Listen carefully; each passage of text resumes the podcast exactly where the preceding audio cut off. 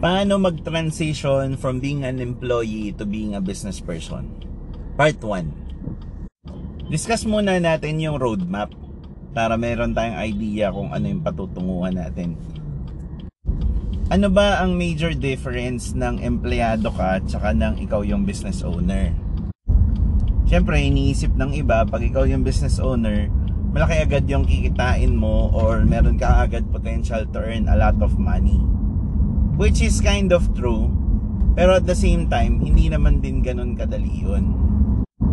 Ang difference naman, pag empleyado ka, syempre yung stability ng income nandyan. So bilang isang empleyado, empleyado who wants to transition into becoming a business person, yun yung una nating i-address kasi sanay ka na meron kang security sa income mo. Which is something na hindi ganun ka-secure pagka negosyante ka.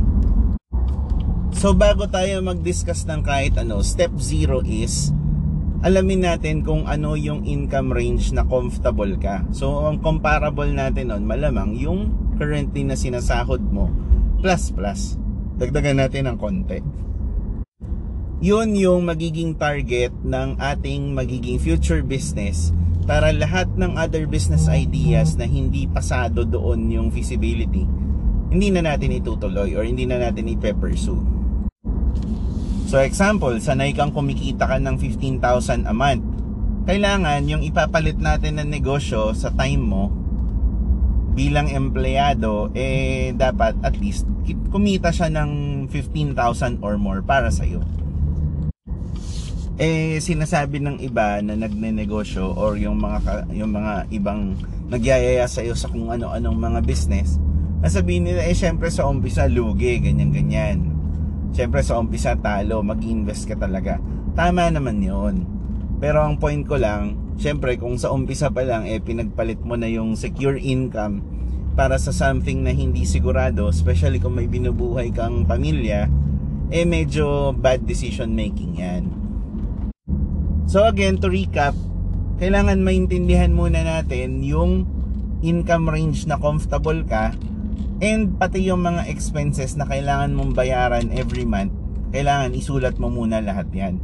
Pag meron na tayong clear financial picture ng personal ano mo, pwede na natin simulan mag-ideate, etc. Para makahanap tayo ng business na pasok sa iyo. Yon. Okay.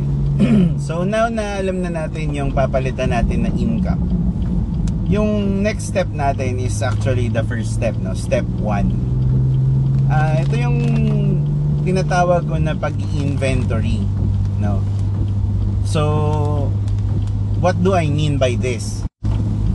So inventory means uh, we take into account lahat ng current na capability natin lahat ng assets yan. So ano-ano yung kailangan natin i-take note uh, number one, una yung skill sets.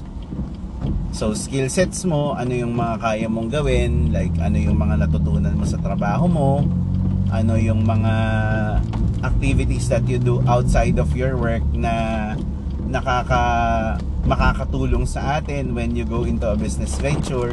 Like say, example, hobby mo mag-bake, ganyan. Baka mapagkakitaan natin yon ang isa pang pwede nating itakel is yung mga set of contacts mo. Set of contacts meaning mga circles na ginagalawan mo. So example, kagaya nung sinabi natin kanina, syempre meron kang existing job, ano yung mga level ng tao na nakakausap mo sa trabaho mo, sino yung mga business connections na mayu-utilize natin pag nagsarili ka na. And also kumari meron kang hobbies like sa example kanina yung baking meron bang open na mga groups who can be our resource people for that? Yan. Sino mga access mo? Sino access ng parents mo sino yung mga malalapitan natin for help malalapitan natin for consultation purposes malalapitan natin for uh, investment and capitalization yan. Ilalagay din natin sa inventory natin yung current assets mo. Uh, nagawari may naiitabi ka na pang seed capital para sa negosyo or meron kang mga na naka, naka nabili mo na ng mga gamit may na-investan ka na kasi nga nag-hobby ka kunwari ng baking may mga pan ka na may oven ka na.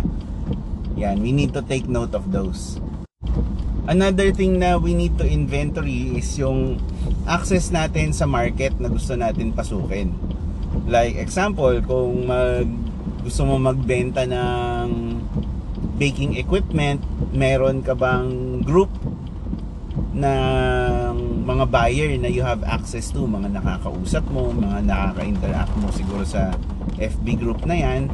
O kaya uh, meron ka bang contact na supplier na nakilala mo because of your work or something? Or kinukuhanan mo na madali natin ma-access tapos, kailangan din natin maintindihan kung gaano kalay, kalawak ang experience mo with sales.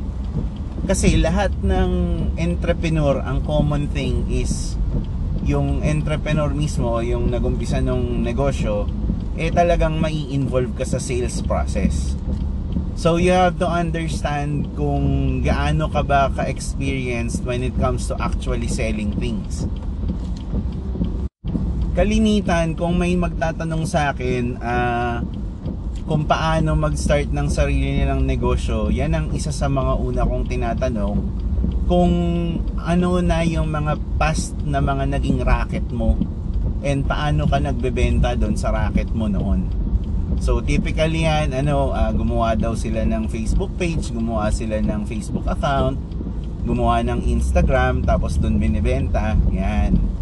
So, kung wala ka pang ganong prior experience, medyo magkakaroon tayo ng onting struggle sa umpisa. Dahil syempre kakapain mo yon you have to understand yung sales process. Matututo ka humarap dapat sa tao. Matuto ka mag-handle ng expectations ng clients. Yan. Isa pang kailangan natin paghandaan na skill ay yung pagpamanage ng pera So, kailangan matuto tayo ng basic na flow ng isang business, uh, ng pera ng isang negosyo. Yung mga revenue, mga profit, yan, mga definition yan. And then, kailangan maintindihan din natin kung uh, paano tayo maglalag ng mga basic expenses, paano natin babantayan yung usage ng capital natin it doesn't have to be hardcore accounting mode. Meron namang easier versions niyan. And I'm pretty sure marami tayong makikita sa YouTube na mga uh, easy setup na mga tutorial para sa fledgling businesses. Now since this is going to I'm assuming this is going to be your first venture into doing business no pwede naman tayong mag ad hoc muna. Parang backyard business lang muna natin tignan. So it's basically producing goods or uh, obtaining goods and then reselling them. Tapos yung formality like wari putting up a company name uh, creating your uh, getting your government permits and licenses pwedeng sa susunod na yon kapag uh, dumating na tayo sa point na we are sure with the business and we are confident na it could survive yung formality of business no? Kasi ibang usapan yung nagsusubok lang muna tayo which is what I recommend for beginner entrepreneurs no? Iba ring usapan yung umabot ka na sa level na yung side hustle mo or yung racket mo eh pwede na talagang i-transition into a real working business na tipong pwede ka nang mag-resign sa work. Yan.